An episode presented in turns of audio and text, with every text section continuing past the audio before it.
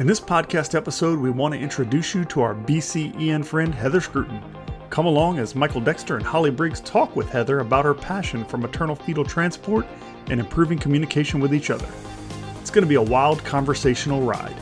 This episode is called Maternal Health and OB Transport. Oh, baby.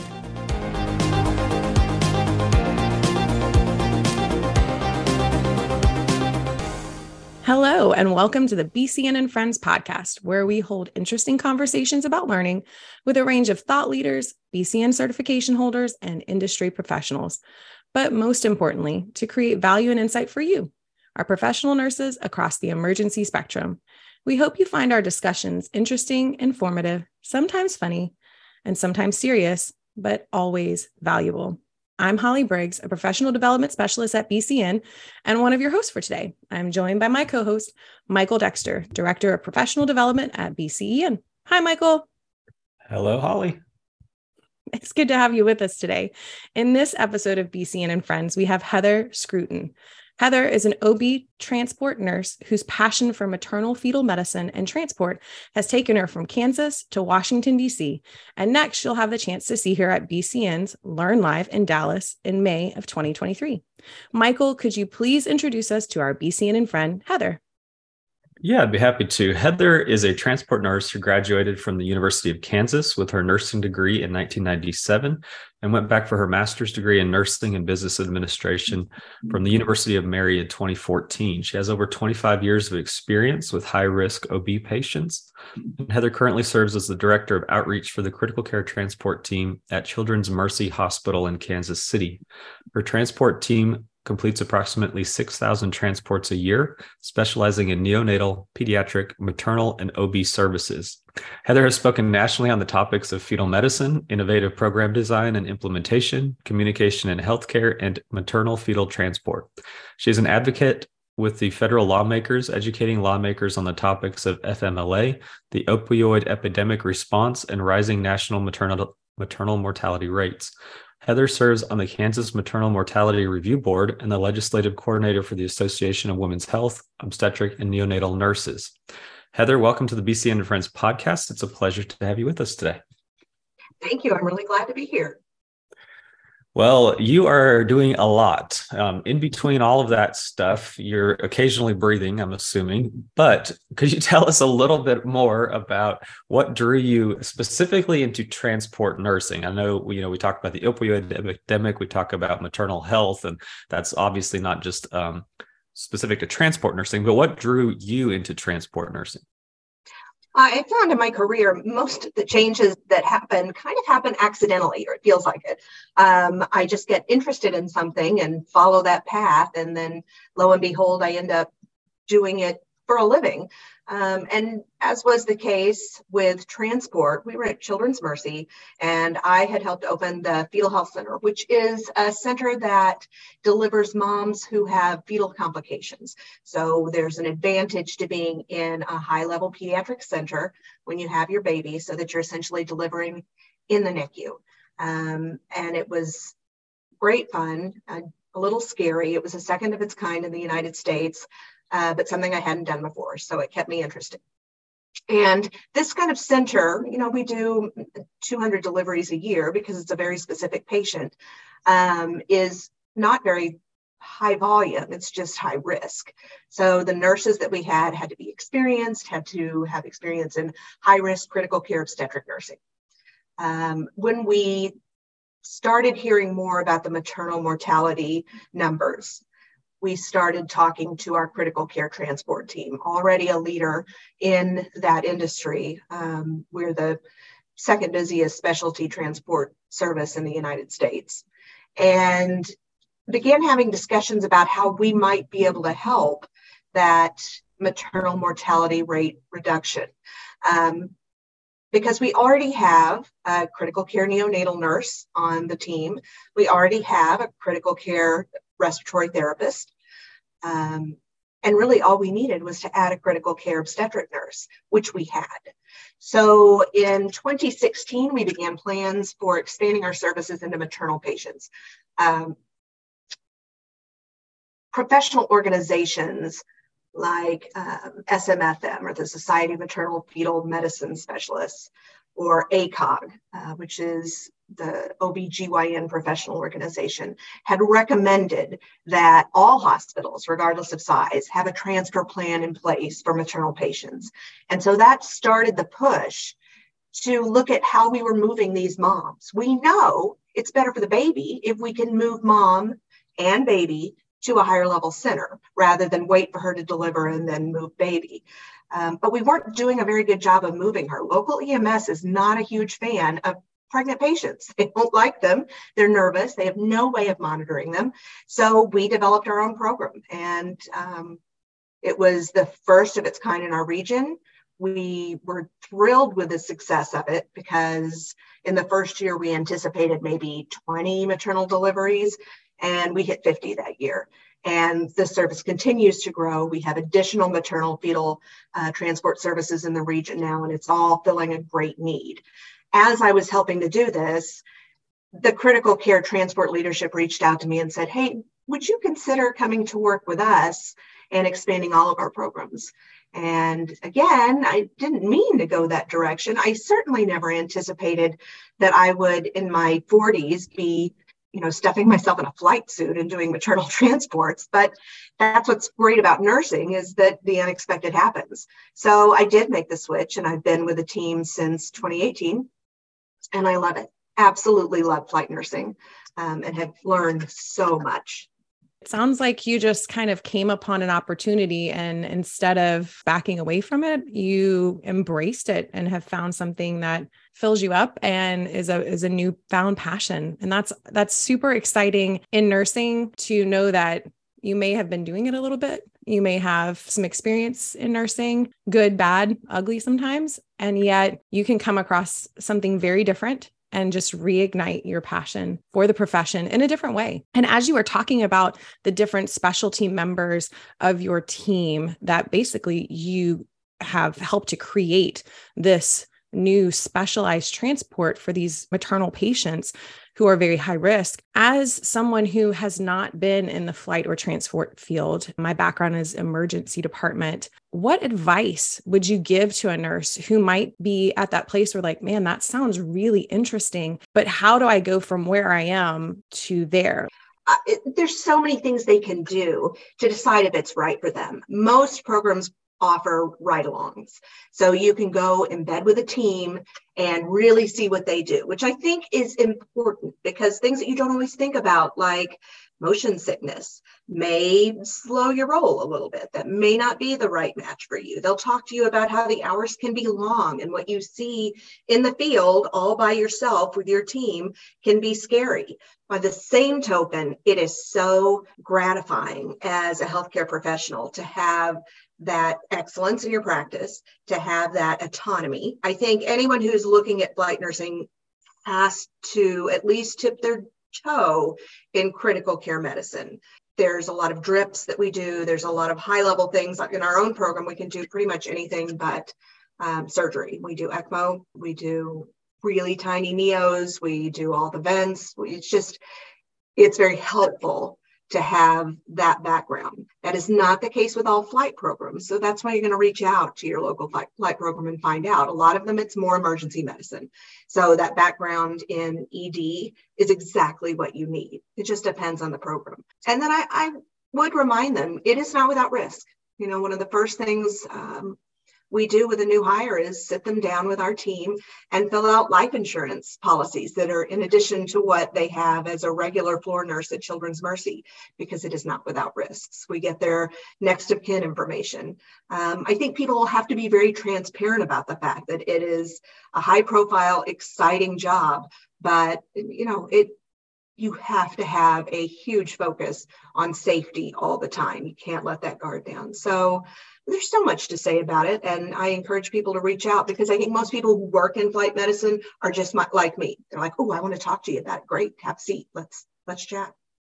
You'd mentioned previously that local EMS doesn't like to transport some of these patients. And having worked for a local EMS company for a while, I can tell you that's true. Uh, we did not like to, and there was a lot of comments made about, you know, we don't deliver babies in the back of an ambulance. We, uh, and even a lot of EDs will say the same thing. They say we don't deliver babies in the ED. They have to go to, they have to go to labor and delivery, and which, you know, obviously, um, some things are preferred, but some things are not always the reality. And so, for ED nurses that may be listening or transport providers that these situations do arise and and there is no choice but to be ready for the imminent delivery what kind of tips and tricks would you give these people from your experience and i know you know hollye had mentioned that you'll be speaking at an upcoming conference for bcen and so you certainly don't have to give away any of those uh, lecture points but any quick tips or any like educational gaps that you see that you would just love to share some some tips with the listeners? Absolutely. Um, i think i usually start especially with ems in saying delivering a baby in the back of an ambulance or in your you know ed very often is the least of your problems. Delivery itself is if it's happening quickly and you can't get her moved or it's happening you know on the way to the hospital chances are she's going to take care of that herself and you just need to put on your catcher's mitt you know um, there are so many other things that can happen with maternal patients that we tend to overlook um, the maternal patient is basically a compensatory machine because she has this parasite that she's growing. Her entire CV system is regulated to compensate, to protect that kind of center core until it can't anymore. And there's a lot of changes that we see in these patients that are very subtle, that are missed all the time. There's no one harder to impress with blood pressures than ED staff and EMS. Like they're not impressed when someone comes in with a 160 over 90. But for the maternal patient, where all the changes that she's had in her circulatory system mean that her baseline is 90 over 50, is a little more concerning. But you don't know that because it's not your specialty. So, what tips would I have? You can do simulations on delivery all the time. And if you don't have a delivery service in your hospital, you know you can call a, a, maternal transport if they're if they're nearby ems also sims on this again i i worry less about that we see fewer complications with that what i would recommend is even though ob isn't your jam and i get it there's a lot of CEs out there um, that are available to, that talk about hypertensive emergencies of the obstetric patient, postpartum complications. These are things that you may see. The United States has the highest maternal mortality rate of any industrialized country by a lot, not by a little, like we're winning that crummy race. Um, and part of the problem that we see is that we're not recognizing uh, when a mom is in trouble whether it is prenatally, in delivery, postnatally. About one third of maternal deaths occur during the delivery period or shortly thereafter. Another third happen earlier in the pregnancy, and another third happen in the year following the pregnancy. And that's the one that I think we can do much, much better on. We don't routinely screen women who are of childbearing age uh, in the ED if she's had a pregnancy in the last 12 months a simple question Are you now or have you been pregnant in the last 12 months? can be a game changer. If we're asking these questions, if she screens positive, we've got a red flag. We're consulting OB. Um, we're looking more closely at those vital signs we see to say, okay, is this it doesn't excite me as a normal patient, a normal adult patient. Should I be more concerned if this patient has been pregnant recently? And the answer is yes, we do want to pay more attention to that. Here in Kansas, we discovered I'm on the Kansas Maternal Mortality Review Board. And when we looked at our data, we discovered that three quarters of the moms who had died had at some point in their pregnancy contact with EMS or ED. It doesn't mean that they caused it, but it means that there was an opportunity that we possibly missed. Uh, I worked with our chair of emergency medicine here in Kansas and was able to get them to add that pregnancy screening question that I just uh, talked about earlier the have you been pregnant in the last 12 months? And we added that to their required documentation. So now EMS is screening and then we're teaching them to mention it when they get to the ED in the hopes that the ED will go, okay, I've heard about this. EMS is easier, I think. They're very aware of what they don't know with OB. Their annual education tends to be someone coming in and showing them how to deliver a baby. And that's kind of it. Maybe talking about preeclampsia a little bit. ED is tougher. They are a little more resistant, I've noticed, to my efforts in education. Um, because they feel like they've got it. They've got it. They know what they're looking for. And based on the data we're seeing come out of, coming out of the statewide maternal mortality review boards, is that maybe they don't. Maybe there's a little bit more that we can learn and do together you brought up a number of good points and you know you talk about the the maternal mortality review board and um, for a number of years i also sat on the infant child death review board in in my region which in a way plays into that maternal review board as well and um, i can tell you that where i live we're also not winning that race that you talked about either. However, there's been a lot of conversation lately uh, over the past few years through ACOG and through new protocols and new formulas that they've put out there, pathways, I guess they call them maybe, on how to improve this problem that we have across the United States. And and I believe that their recommendation is any blood pressure 140 over 90 uh, or higher that we treat it with specific medications. And so they've done a lot and they've pushed a lot. And in response to that i've seen we've we've had more education about maternal hypertension even postpartum. Uh, but ours is more like six weeks and you mentioned 12 months. Um, so can you differentiate maybe some of like why you're looking so far out um, past that pregnancy of, of up to 12 months?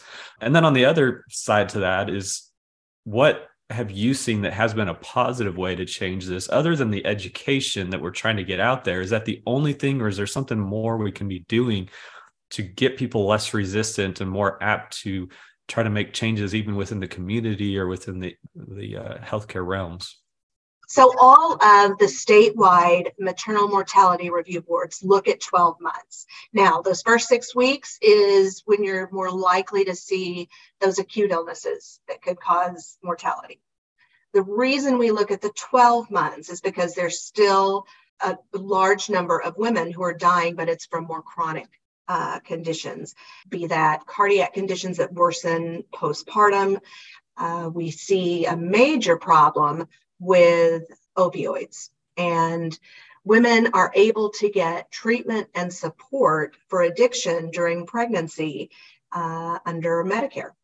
It goes away at six weeks. It doesn't wean out, it goes away. And almost half of the women who are delivering in our in our country are on Medicare and Medicaid. So if they have an addiction, they're supported until six weeks and then they're cut off. That's a problem. And then we start seeing that increase in uh, addiction related deaths. And then postpartum depression, of course, um, which is very rarely recognized as anything other than the baby blues, but continues past that six week period and worsens, uh, especially without treatment. Women are really loath to talk about that. It still has a stigma.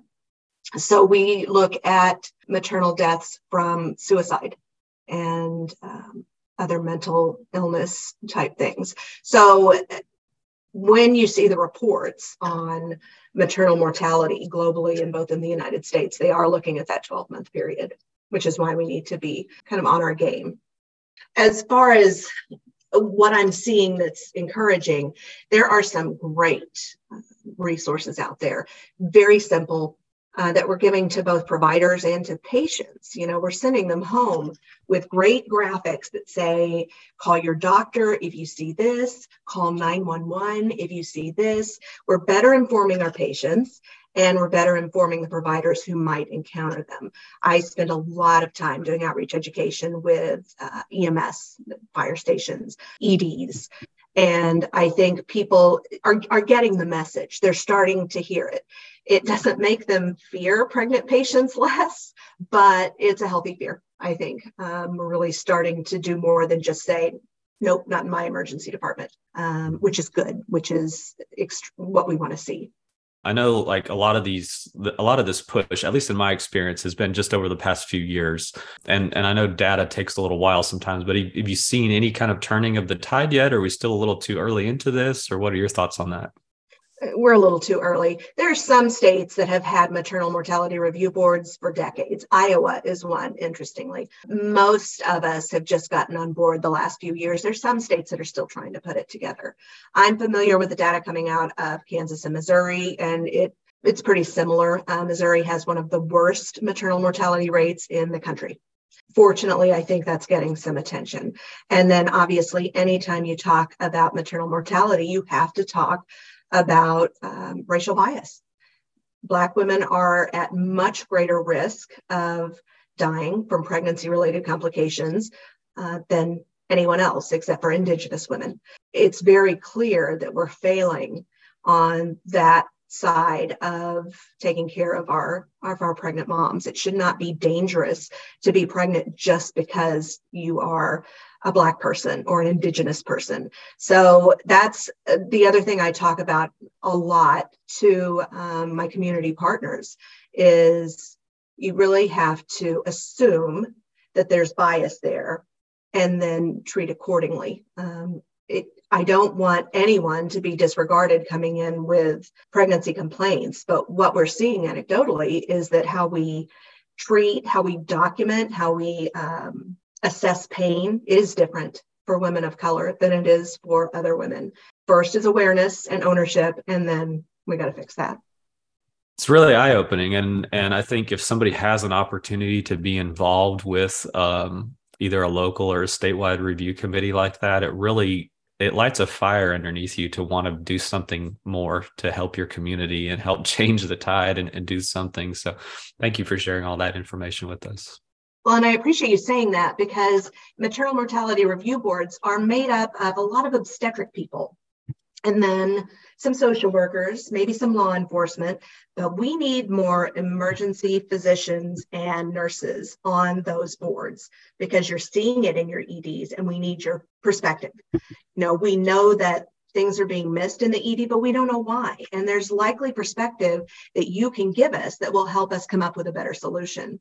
So uh, that's if I had another tip, it's that. If this is something that is uh, important to you that you could be passionate about, I guarantee your state has one of these, reach out and see if uh, there's a place on the committee that you can attend and be on because your voice is important in this. Heather, I appreciate the invitation to engage in what you are currently doing and what, as a nurse, I think one of my guiding principles is that I want to help and I don't want to hurt my patients.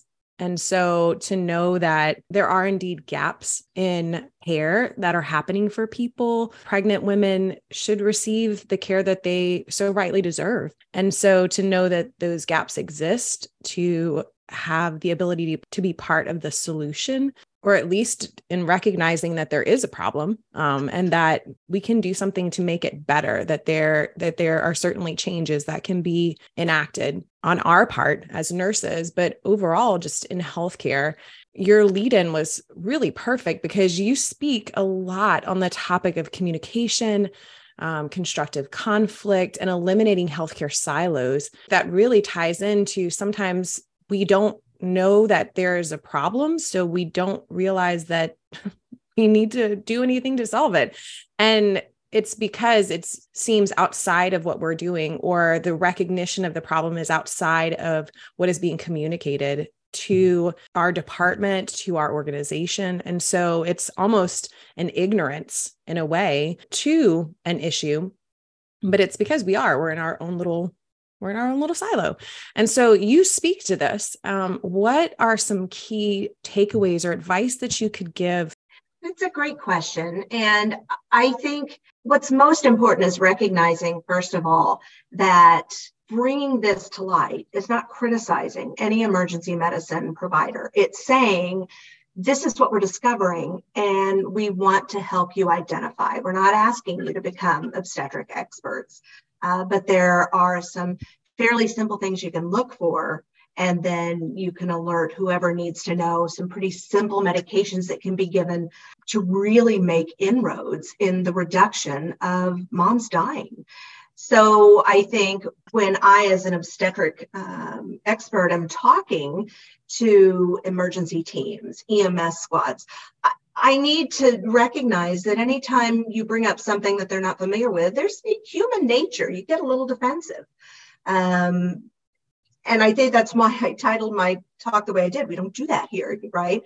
It's normal to be defensive. And I think the best thing healthcare professionals can do is use their words. We do not talk enough about constructive communication in healthcare. We are doing a better job of teaching our students about quality initiatives and improvements, um, clinical skill acquisition, but the most important tool in their tool belt is communication. Uh, the Institute of Medicine puts out the Future of Nursing report every 10 years, both 2010, 2020.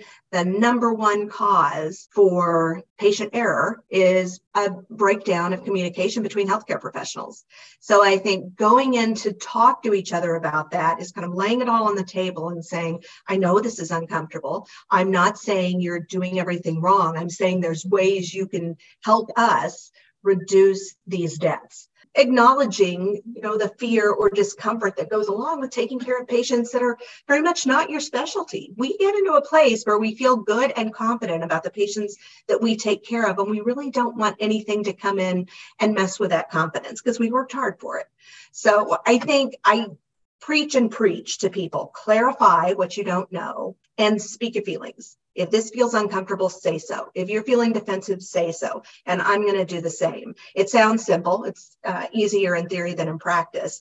But I work with a lot of teams on improving that dynamic, working you know across disciplines in other teams and kind of opening that door to your silo and and uh, meeting someone in the middle of the farmyard right we're, we're going to get together and have these discussions that result in a high quality decision um, I realize that doesn't give you any one, two, three tips for how to communicate better. That's a big topic. And again, another topic I could talk about for far longer than anyone wants to hear me speak. Well, I doubt that. I think we can probably have a poll and see who wants to hear Heather speak, speak longer.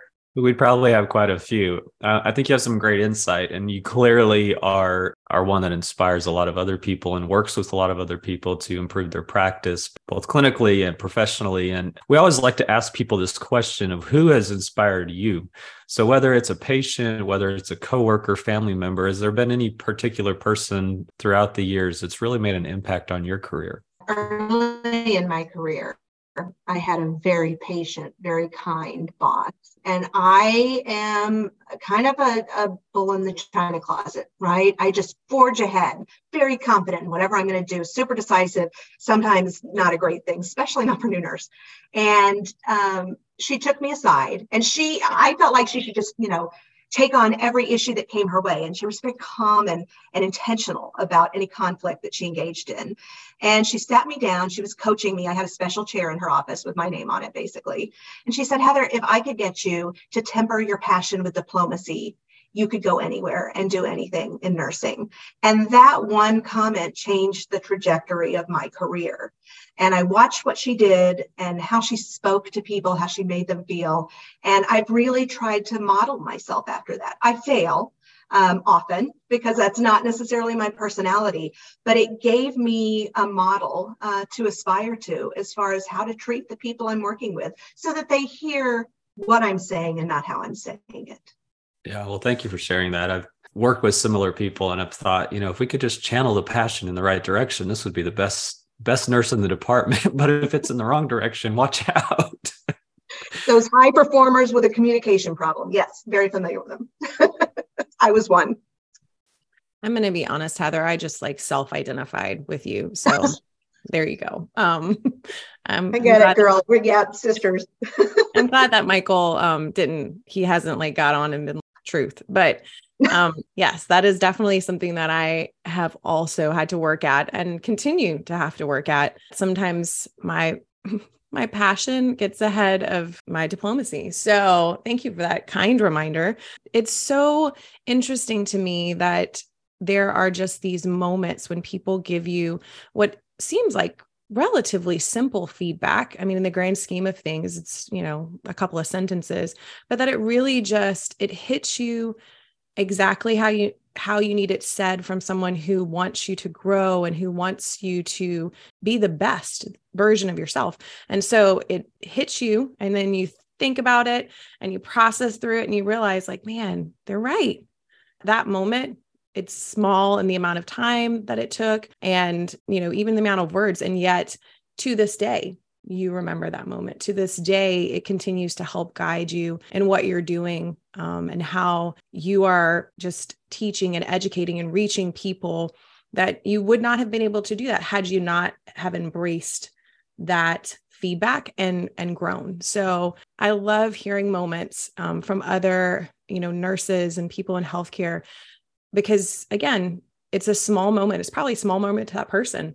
You know she may not we talk about that and she's like i barely remember that. And when i told her i was doing talks on you know good communication she laughed and laughed and said well i wouldn't have predicted that. i had high hopes for you but i didn't see that coming. Yeah for her it was just a moment. For me it was huge huge. Right. Yeah. That is really a theme that i'm that i'm hearing through these different podcast interviews that we've gotten to do is that it was a it might not have been this big huge thing to that person who said it to you or that or that mo that time or that circumstance. That it may not have been even a, almost a blip on their radar but the impact was felt by you and it's and it's made all the difference. And so thank you for sharing that. I appreciate it. I am actually going to change the direction a little bit. We are going to do some just rapid fire questions. It really focuses on your favorites which let us get to know you a little bit more as a person honestly. Because um, as a professional we've gotten to hear about some of the amazing things that you are doing. And now let's just get to know you a little bit more as heather. What would you be doing if you were not in your current role? So if you could just do any job I think, okay, well, if I couldn't do nursing, I think it would be real estate because I stalk Zillow and look at the insides of people's houses. And I think I would like to do that, but none of the paperwork. So if there's a job where I can just show houses, it would be that if it were in nursing, you know, we have 14 ambulances in our fleet. And I've said, I just want to take an old one and make it one of those IV infusion food stations where you can give people a boost, an IV boost, and then just park it outside the frat houses after a big game or something. I would make a mint. It'd be super fun. I love starting IVs. So that would be my retirement plan for nursing. And otherwise, I guess I'm going to sell houses. I'm not going to lie. I like to watch those real estate reality shows and they go in and they like show the house. And I realized that like the people on the shows probably do not do any paperwork, nor do they actually probably ever sell a house because now they're just too important to do that. Right. So, really, you could be a reality star of a real estate and then you could just show the houses and then that way you won't have to do any of the paperwork or you know i mean. Exactly. I want to be the vanna white of real estate. Point things out and then move on. I love that. I would watch your show. Okay. We are going to move on to some more of your favorites and again for each one of these topics it can be kind of like all time or it can be current. What is your favorite book it is Jane Eyre. Um, I will say I was a very precocious reader. It's still my favorite thing to do. And my mom caught me reading her Harlequin romances when I was like eight years old. And so she made a deal with me and said, I'll let you read whatever you want, but I get to pick every other book. So for every Stephen King or, you know, Harlequin, she would pick out a classic um, Jane Eyre, Pride and Prejudice, Fahrenheit 451. And so I very early on fell in love with Jane Eyre and it stayed my favorite my whole life. So I'm grateful to my mom for that. That is not often the one that people will fall on as far as like one of the classics, but I do love the imagery and just it's a little bit of a darker one, right? It but is. It's gothic. Yeah. Yeah. It's a really it's got some redemptive arcs in there that you just don't really see coming. So, yeah, Great, great recommendation. I, I probably should have said like some kind of self help book, but be honest, no, that's not it. It's a gothic romance. no, no, I love that.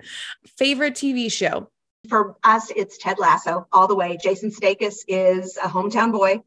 Um, and so we love that show. We love how good it makes us feel. Um, and secondly is Schitt's Creek that got us through the pandemic. We love Schitt's Creek. I could not agree with you more about your second recommendation. I really and honestly, when I think back on 2020, obviously there's there's some there's some low points um, mm-hmm. and there are going to be some forever lasting memories but one of them is the amount of laughter that was able to come out of a 20 three to 27 minute show, mm-hmm. regardless of the episode, there was always just a moment where I would either laugh or cry or have some type of like emotional moment. And I'd be like, okay, I'm good for the next shift at work now. Um, I guess I'll go back to the COVID. Um, and so, yes, honestly, probably should write into them um, and say, thank you for getting us through the pandemic. Signed. Seriously. All ER nurses ever who watched your show. So I feel like we all discovered it during the pandemic and all fell in love with it. Absolutely. Favorite musical artist? So listen, there's no way I can pick a single song, but I will say, and everyone makes fun of me for it, I'm a total Barry Manilow fanalo. I love him so much. I grew up with his music and I will, you know, blast Copacabana right out of my stereo. So if you want to know anything about me, be aware that my playlist is um, eclectic and I really love Barry Manilow. I mean, he he was the voice of a generation and he continues to just he he brings out a depth I think that is missing from a lot of current music. So uh, I yeah, I can listen to him. And my husband has more normal music taste and he just shakes his head. does not understand that at all. But there you go. That's what it is. What is your comfort food or a meal that you really enjoy? Well, I'm Southern, so food is a hot topic for me. But I think more than anything, I love just that going home and having my mom's fried chicken and mashed potatoes and okra and greens and you know having moved from the south when i was uh, 16 it very much feels like i'm going home. And for us food is more than just food especially in the south.